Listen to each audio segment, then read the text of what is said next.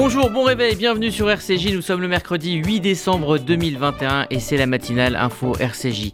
C'est un chantier gigantesque de 3,5 milliards de shekels qu'Israël a officiellement clôturé hier. Le ministre de la Défense Benny Gantz a confirmé que la construction de la barrière souterraine anti-tunnel autour de la bande de Gaza a été achevée et ce après 4 ans de travaux. Est-ce la fin de la menace des tunnels du Hamas? Eh bien, on posera la question à notre correspondant en Israël, Gérard Benamou, et puis on évoquera avec euh, Margot Siffer euh, perpétré euh, ce matin, un attentat au euh, couteau euh, qui a grièvement blessé une femme. À quelques jours de la clôture de la campagne de la Tzedaka avec le concert du Palais des Congrès, on s'intéressera ce matin à l'aide apportée à la petite enfance. Nous serons en ligne avec l'ancienne secrétaire d'État et adjointe à la maire de Paris en charge des droits de l'enfant et de la protection de l'enfance, Dominique Versini. La tech israélienne responsable de l'explosion des prix à Tel Aviv, c'est en tout cas une piste pour expliquer le fait que la ville blanche soit devenue, vous le savez, la ville la plus chère du monde vous en saurez plus dans la chronique de Stéphane Zibi en fin de demi-heure. Bonjour Margot Siffer. Bonjour Eddy, bonjour à tous. Il est 8h passé de 1 minute et on débute cette matinale info par le journal. La matinale info, Rudy Saad. Une deuxième victime a été retrouvée sous les décombres de l'immeuble qui s'est effondré hier à Sanary-sur-Mer. Il s'agit d'une octogénaire de 82 ans qui est décédée. Une dernière personne qui serait a priori son fils est toujours portée disparue. Hier, un homme d'une trentaine d'années avait aussi perdu la vie.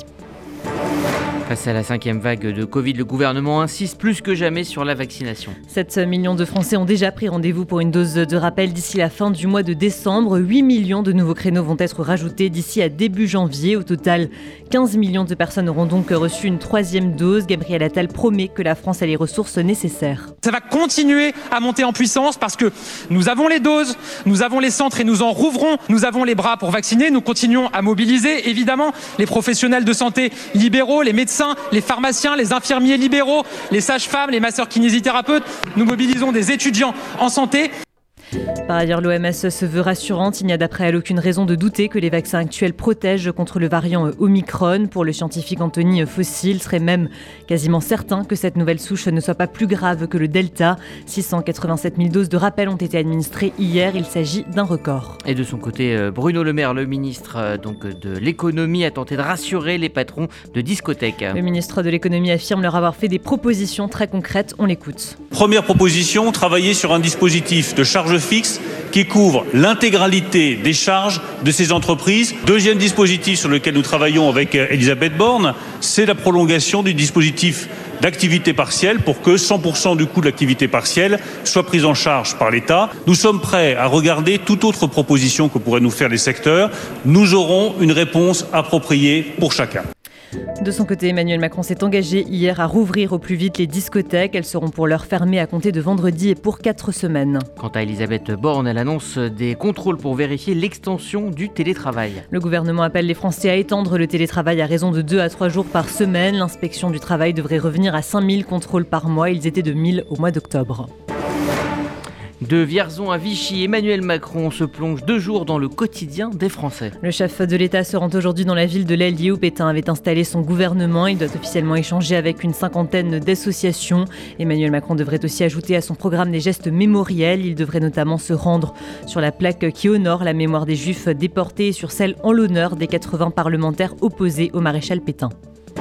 La candidate LR Valérie Pécresse en forte hausse dans les intentions de vote après un sondage Elab Opinion diffusé hier. La présidente de la région Île-de-France arriverait en deuxième position derrière Emmanuel Macron au premier tour avec 20% d'intention de vote. Elle se hisserait ensuite devant le chef de l'État d'une courte tête au second tour. Valérie Pécresse se dit satisfaite que les Français découvrent une nouvelle offre politique et que la droite soit de retour l'un des possibles suspects de l'assassinat du journaliste Jamal Khashoggi, arrêté à l'aéroport de Roissy-Charles de Gaulle à Paris. Il s'agit d'un homme de 33 ans, membre de la garde royale d'Arabie Saoudite. Il était recherché par Interpol après un mandat d'arrêt émis par la Turquie. Il sera présenté prochainement au parquet général de Paris.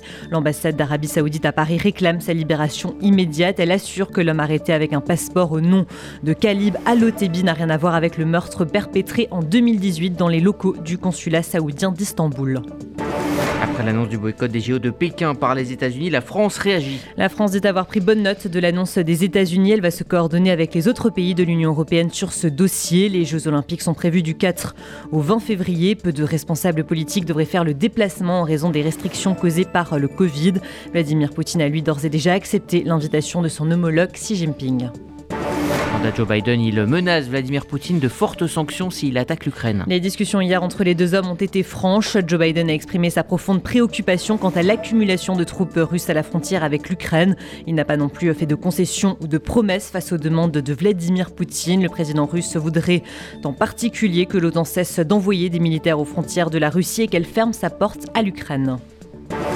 On en parlait dans les titres, l'attaque au couteau ce matin, euh, près de la tombe de Shimon Hatzadik dans le quartier de Sheikh Jarrah, situé à Jérusalem-Est. Une femme de 26 ans a été légèrement blessée, elle a été transportée à l'hôpital. Des forces de police ont été déployées sur les lieux pour retrouver la terroriste qui a réussi à s'enfuir.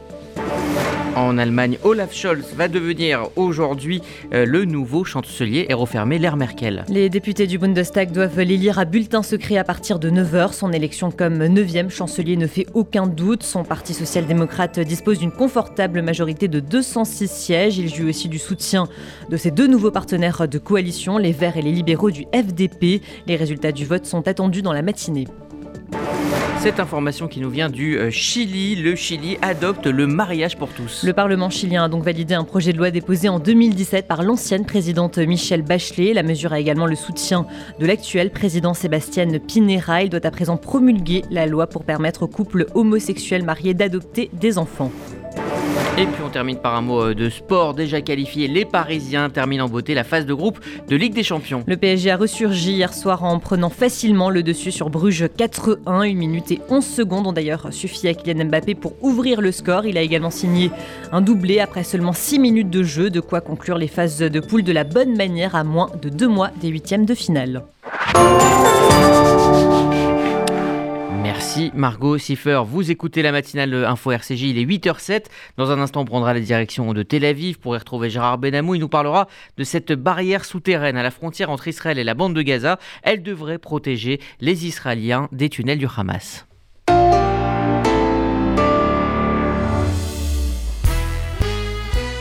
Retrouvons-nous pour la grande soirée de la solidarité de l'appel national pour la Tzedaka, lundi 13 décembre à 20h au Palais des Congrès avec Danny Briand, Benabar, Nico Saliagas, Michel Drucker, Gérard Lenormand, Enrico Macias, Michel Boujna, Amir, Daniel Lévy, Joy Jonathan et beaucoup d'autres. Attention, jauge réduite. Appelez donc très vite pour réserver au 01 42 17 10 08 01 42 17 10 08 ou sur palaisdescongrès.com.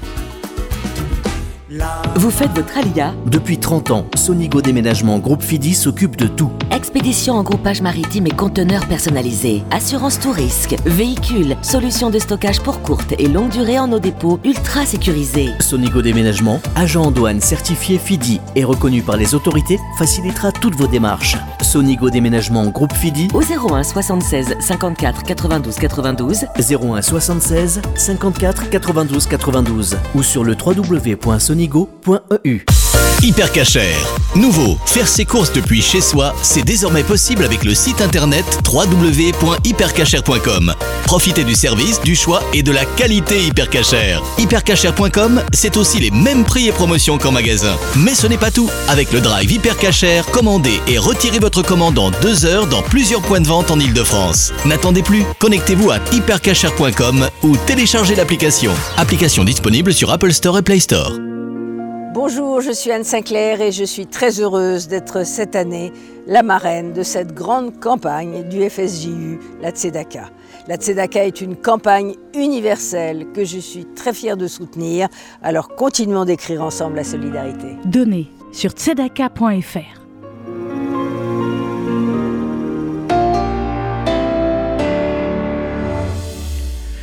Plus de 4 ans de travaux, 3,5 milliards de shekels de budget, c'est un projet euh, sécuritaire titanesque qu'a achevé euh, Israël. Bonjour Gérard Benamou. Bonjour Audi, bonjour à tous. Vous êtes notre correspondant permanent euh, en Israël. Benny Gantz a confirmé donc hier que la construction de cette barrière de 65 km de long souterraine anti-tunnel autour de la bande de Gaza a été achevée. Oui, une barrière de protection, un mur de fer, de capteurs et de béton sépare désormais la bande de Gaza du sud d'Israël. Il plonge profondément dans le sol et se dresse également à l'extérieur pour se garantir des tentatives de creusement de tunnels du Hamas. Les organisations terroristes comptaient sur ces passages clandestins pour perpétrer des incursions rapides en territoire israélien, frapper fort et mortellement des civils et disparaître vers Gaza par le même chemin de préférence en entraînant des otages comme prise de guerre, à échanger par la suite avec Israël pour le contraindre à la libération de terroristes ayant du sang sur les mains, selon l'expression consacrée.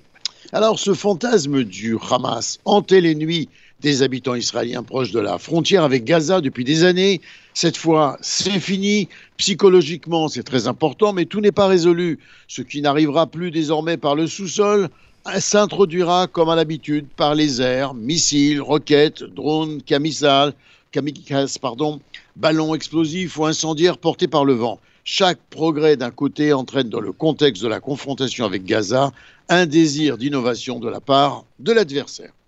Alors à la défense euh, israélienne, eh bien, on demeure très vigilant avec d'autres sources d'inquiétude, notamment la présence militaire iranienne en Syrie.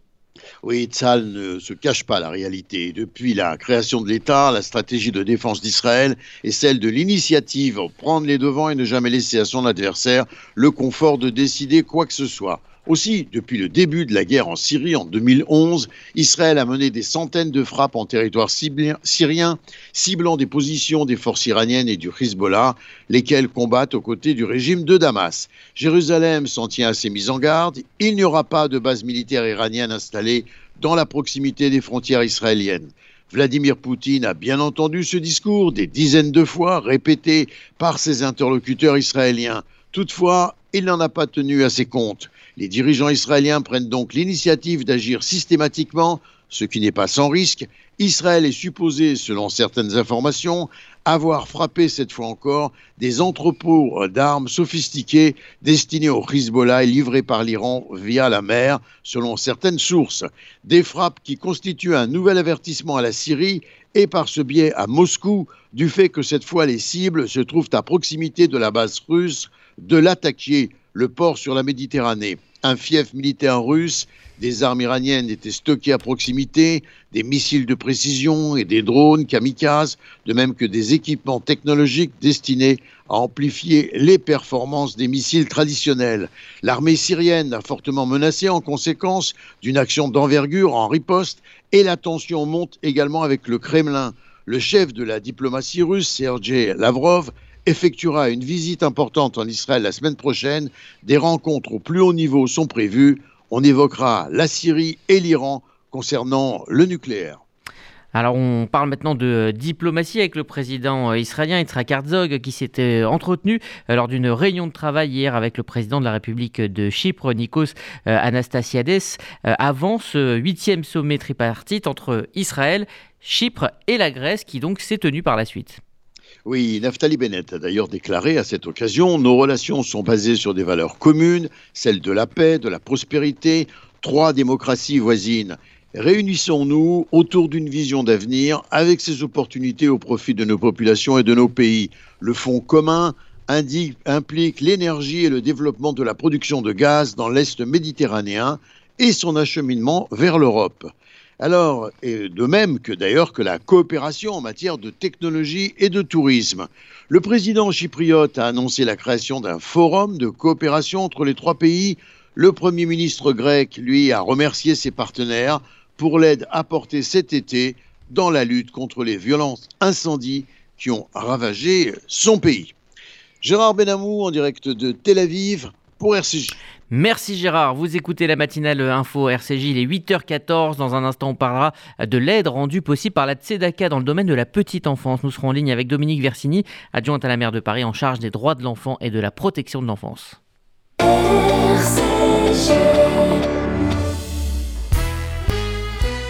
Retrouvons-nous pour la grande soirée de la solidarité de l'appel national pour la Tzedaka, lundi 13 décembre à 20h au Palais des Congrès avec Danny Briand, Benabar, Nico Saliagas, Michel Drucker, Gérard Lenormand, Enrico Macias, Michel Boujna, Amir, Daniel Lévy, Joy Jonathan et beaucoup d'autres. Attention, jauge réduite. Appelez donc très vite pour réserver au 01 42 17 10 08 01 42 17 10 08 ou sur palaisdescongrès.com. Il y a des salles de bain qui font vraiment rêver. Bain et déco. Il y a des cuisines où l'on se prendrait volontiers pour un chef étoilé. Bain et déco. Et si c'était le moment de changer Nos architectes et artisans qualifiés Bain et déco conçoivent et réalisent votre projet de A à Z. Des produits avant-gardistes, des marques prestigieuses et un vrai savoir-faire. Pour une seule ambition, l'exception. Bain et déco, deux showrooms de plus de 500 mètres carrés à Paris 11e et Boulogne-Billancourt. Et venez découvrir notre nouveau showroom, 212 boulevard Saint-Germain, Paris 7e. Bain et déco Regardez votre fenêtre. Vous ne voyez rien Là, vous avez vu tous ces euros qui passent à travers Ne laissez plus s'envoler votre argent. Avec la maison de la fenêtre, changez pour des fenêtres qui vous isolent efficacement du froid et du bruit. En ce moment, la maison de la fenêtre vous offre 20% de réduction sur votre devis. La maison de la fenêtre, un geste pour la planète, un vrai plus pour votre confort. Appelez vite au 01 42 11 03 03. 01 42 11 03 03. Certifié Calibat et RGE. Victor Vince, directeur général du Magen David Adom France. L'exposition universelle se tient à Dubaï pour connecter les esprits et construire le futur. Du 16 au 21 janvier 2022, je vous emmène à Dubaï et à Abu Dhabi pour célébrer les accords d'Abraham. Un séjour marqué par des rencontres exceptionnelles, des visites inattendues, des conférences, cocktails et dîners de prestige. Avec vous, nous ferons la promotion du MDA aux Émirats. Renseignements et réservations auprès de Sabine Drey au 01 43 87 49 02. Vous souvenez-vous de ce qui s'est passé pour vous il y a 30 ans? En 92, c'était la première campagne pour la Tzedaka. Le FSJU a aidé Hervé à remonter la pente. Pas facile, mais on a réussi. Evelyne est entrée dans le centre spécialisé que nous avons ouvert en 2000. En 2008, Arthur a profité de notre première boutique solidaire à Toulouse. 13 ans déjà. Des Hervé ou des Evelyne, il y en a des milliers qui n'oublieront jamais la Tzedaka. Alors, cette année, comme depuis 30 ans, continuons d'écrire la solidarité. Donnez sur tzedaka.fr.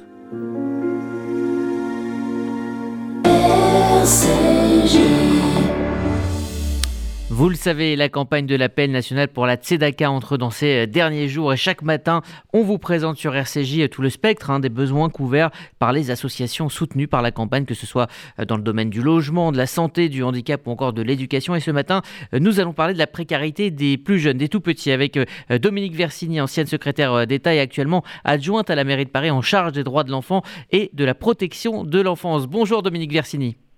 Bonjour. Merci d'être avec. Merci pour cette invitation. Merci à vous d'être là ce matin sur RCJ. Quand la précarité touche les tout petits, quelles peuvent être les conséquences à court et aussi à moyen terme? Ben, Les conséquences sont très importantes. D'abord parce que lorsque les parents vivent la précarité, la pauvreté, la solitude, des mamans seules qui élèvent leurs enfants, le premier poste sur lequel on fait des économies, c'est l'alimentation. Et un enfant, pour grandir et s'épanouir, a besoin d'une alimentation équilibrée. Et les conséquences d'une alimentation carencée sont très importantes sur la santé dentaire, sur l'obésité. Donc vraiment, euh, euh, je sais que tout, tout ce que fait le Fonds social juif unifié, je sais tout ce que font les associations euh, qui y adhèrent pour aider les familles en situation de précarité. L'aide alimentaire, en ce moment, c'est absolument fondamental. Et donc c'est la priorité. Alors vous êtes euh, un fidèle soutien hein, de la campagne de l'appel national oui. pour la Tzedaka. Vous avez euh, aussi consacré toute votre carrière à, à, faire le pont entre les pouvoirs publics et les associations. Euh, en quoi ce qu'on appelle le tissu associatif est indispensable et indissociable de, de l'action des pouvoirs publics et de l'État? Ben les, les, associations sont absolument indispensables et incontournables. D'abord parce que l'État euh, fixe des caps, a des stratégies, mais l'État euh, n'a pas les moyens de mettre en place euh, toutes ces politiques publiques. Et sans les associations qui, au quotidien, accueillent des personnes sans domicile, euh, préparent de l'aide alimentaire, aident les personnes à faire leurs démarches administratives, font le lien avec les services sociaux, ce serait impossible. Sans les associations, l'État ne peut pas mener de politique sociale. Voilà pourquoi les associations ont pris une telle place et combien elles sont devenues, mais vraiment des acteurs incontournables dont l'État ne peut pas se passer parce que l'État, c'est un concept, c'est quelques personnes. Mais il n'y a pas les bras armés derrière, il n'y a pas ceux qui font les paquets, qui les distribuent, qui consolent, qui accueillent. Voilà, mmh. donc euh, le, pont euh, entre les deux est indispensable. C'est pour ça que toute ma vie, j'ai veillé à mettre ensemble autour de la table les pouvoirs publics, les associations, euh, tout le monde. Alors, euh, je, reviens à la, petite enfance. Est-ce qu'on a, on a, selon vous, euh, pris du temps à, prendre conscience de, l'importance des premières années dans le, dans le développement de, du futur adulte et, des moyens qu'il fallait mettre en place pour assurer finalement des, des, moyens, les moyens qui étaient nécessaires pour permettre à tout à chacun de se développer? Alors, sur le plan euh, théorique, on le sait depuis longtemps, le professeur Gols, grand pédopsychiatre, le professeur Marie-Rose Moreau, grande pédopsychiatre et tous les autres ont vraiment euh, décrit tout ça. On le sait que les premières années, les premiers mois sont essentiels. Après, il faut mettre en place une politique euh, publique avec l'accès à des crèches pour tous, notamment aux mamans qui sont seules avec des enfants, euh, mais aussi aux parents qui travaillent tous les deux, euh, surtout dans les grandes villes où on n'a pas toujours la famille et les grands-parents à proximité. On a beaucoup, beaucoup à faire. Et puis, euh, par exemple, on a beaucoup laissé tomber la pédiatrie et la pédopsychiatrie. Mmh. Il y a quasiment plus de pédiatres et il y a quasiment plus de pédopsychiatres. Il y a seulement 800 pédopsychiatres aujourd'hui en France quand il y en avait 5000 il y a 20 ans. Vous ah voyez, donc on, a, on a négligé tout cela. Alors justement, il y a quelques semaines, hein, c'était le, 17 novembre pour être précis, euh, vous avez inauguré à Paris avec euh, Jean-Michel Blanquer, ministre de l'Éducation, un lieu d'aide et d'accompagnement aux victimes de violences et de harcèlement à l'école. Est-ce que c'est un phénomène qui touche aussi euh, les plus petits? Alors le, le harcèlement, c'est un fléau, mais national, qui frappe un enfant sur dix. Et ça peut démarrer très tôt, ça peut démarrer dès la maternelle. c'est le harcèlement entre enfants où dès qu'un enfant a une différence, dès qu'un enfant n'est pas tout à fait comme les autres, il est, si vous voulez, harcelé par ses petits camarades tout petits qui s'en rendent parfois, qui se rendent pas compte de ce qu'ils font et du mal qu'ils font. Mais il y a des enfants qui se suicident, des enfants plus grands, des adolescents. Et c'est pour ça que j'ai créé à Paris euh, un lieu qui s'appelle la Maison de Marion, avec une femme exceptionnelle, Nora Fraisse, dont la fille Marion s'est suicidée à l'âge de 13 ans. Vous vous rendez compte, elle est rentrée chez elle, elle l'a trouvée pendue. C'est terrible. Et donc, elle a créé la maison de Marion, euh, une à euh, Orsay. Et nous avons voulu, à Paris, ça a été voté à l'unanimité du Conseil de Paris, ouvrir une maison de Marion pour que Nora Fraisse et ses équipes puissent accueillir les parents dont un enfant est victime de harcèlement et ne savent pas quoi faire. Et c'est pour ça qu'il y avait Jean-Michel Blanquer, parce que nous travaillons en lien avec l'éducation nationale. Voilà. mais il faudra en créer partout dans tous les départements et dans toutes les grandes villes de France. C'est vraiment un fléau, c'est un enfant sur dix qui subit du harcèlement en France. Merci Dominique Versini, adjointe à la maire de Paris en charge des droits de l'enfant et de la protection euh, de l'enfance et euh, également soutien fidèle euh, de la Tzedaka. Merci à vous et bonne journée. Merci beaucoup, à bientôt. À bientôt. Vous écoutez la matinale info RCJ, les 8h23. On reprend la direction de Tel Aviv avec Stéphane Zibi et sa chronique tech. Tel Aviv, Paris, Singapour, Zurich, Hong Kong, ce n'est pas la liste de mes futures destinations de vacances, hélas, mais le classement établi par la revue The Economist des villes les plus chères à vivre. Qui l'aurait cru? La ville israélienne passe devant Paris, Hong Kong ou New York dans ce classement annuel. C'est d'autant plus surprenant que, comme nous l'explique cette étude, en général, le haut du classement est dominé par les villes européennes ou par les villes asiatiques développées. Le classement à la première place de Tel Aviv est donc bien une exception. Cette enquête compare les prix de plus de 200 produits et services dans 173 villes dans le monde. Déjà avant la pandémie, le coût de la vie en Israël était très élevé. Le budget pour la sécurité interne du pays ou pour l'armée représente une grande partie des dépenses de l'État. Et ce coût est bien évidemment répercuté sur les différentes taxes et impôts. Alors euh, Stéphane, qu'est-ce qui a changé dernièrement pour expliquer cette explosion du coût de la vie? Comment on peut expliquer donc ce passage euh, très rapide de la cinquième à la première place? Eh bien, derrière cette première place se cache un boom des investissements dans la haute technologie, secteur phare de l'économie israélienne. Cette réussite des startups en grande majorité localisées à Tel Aviv entraîne une forte augmentation de certains salaires et la hausse du shekel face au dollar et à l'euro ne fait que renforcer cette position de ville la plus chère au monde. Mais hélas, cela crée aussi une hausse des prix des dépenses quotidiennes de l'alimentation à l'immobilier et des transports au divertissement. Les habitants de Tel Aviv vivent à découvert, les loyers y sont plus chers de 150% que dans le reste du pays. Tout le monde doit faire des choix sur certaines dépenses, et pourtant, les terrasses des restaurants et de cafés ne désemplissent pas. Tel Aviv vit à 1000 à l'heure, jour comme nuit. Tout ceci me rappelle ce qui s'est passé dans le berceau de la Silicon Valley, San Francisco, ces 15 dernières années. Toutes les plus grandes sociétés, Facebook, Google, LinkedIn, Yahoo ou autres, y ont eu ou encore leurs bureaux principaux. Vivre à San Francisco était devenu un sacré luxe avec un seuil de niveau de vie devant dépasser les 120 000 dollars de salaire annuel pour pouvoir vivre décemment. La généralisation du télétravail depuis 20 mois a encouragé et permis une grande migration des habitants de San Francisco vers Los Angeles où le coût de la vie est plus raisonnable. En sera-t-il de même en Israël? Les sociétés de la high-tech israélienne n'ont pas ou pas encore la puissance de Google ou d'Intel, même si elles se font racheter très bien par ces grandes sociétés américaines. Ces startups sont des exceptions et engendrent des écarts importants de revenus avec le reste du pays. Y aura-t-il un exode des classes moyennes et populaires de Tel Aviv vers sa périphérie? L'avenir nous le dira. Mais Tel Aviv reste Tel Aviv, la ville qui ne dort jamais, une ville unique de diversité culturelle et de liberté, une cité cosmopolite et bouillonnante d'activité et de créativité. Alors oui, la vie y est chère, mais elle en vaut drôlement le coup. À la semaine prochaine Stéphane Zibi et sa chronique euh, tech un peu écho aujourd'hui. RCJ, il est 8h26. Voici la météo de Sylvie. Bonjour à tous. À Paris, le beau temps peu nuageux du matin laissera place à un ciel très chargé, quelques gouttes de pluie et surtout de fortes rafales de vent, 6 degrés au meilleur de la journée. À Lyon, le ciel sera variable, ensoleillé mais se couvrira progressivement et il fera 6 degrés maximum. Et à Tel Aviv, le ciel se dégagera en cours de journée.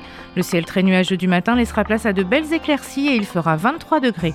Bonne journée sur RCJ. Merci Sylvie, c'est la fin de cette matinale info RCJ qui continue sur les applis disponibles sur Apple et Android pour l'FM Rendez-vous 11h avec Essentiel et Aurélie Sada, la réalisatrice, et Horatica pour la sortie donc du film Rose. À midi, au micro de Laurence Goldman et de l'équipe de RCJ Midi, eh bien, il y aura Julien Drey et puis euh, Karen Tayeb recevra dans Objectif Santé le professeur David Kayat pour son livre euh, Prévenir et soigner le cancer chez euh, First. Voilà pour cette matinale info. On va se quitter avec quelques notes de musique de Danny Briand qui sera au Palais des Congrès. C'est lundi prochain. N'oubliez pas de réserver vos places pour la bonne cause et pour passer une excellente soirée. Danny Briand, excellente journée à toutes et à tous sur RCJ.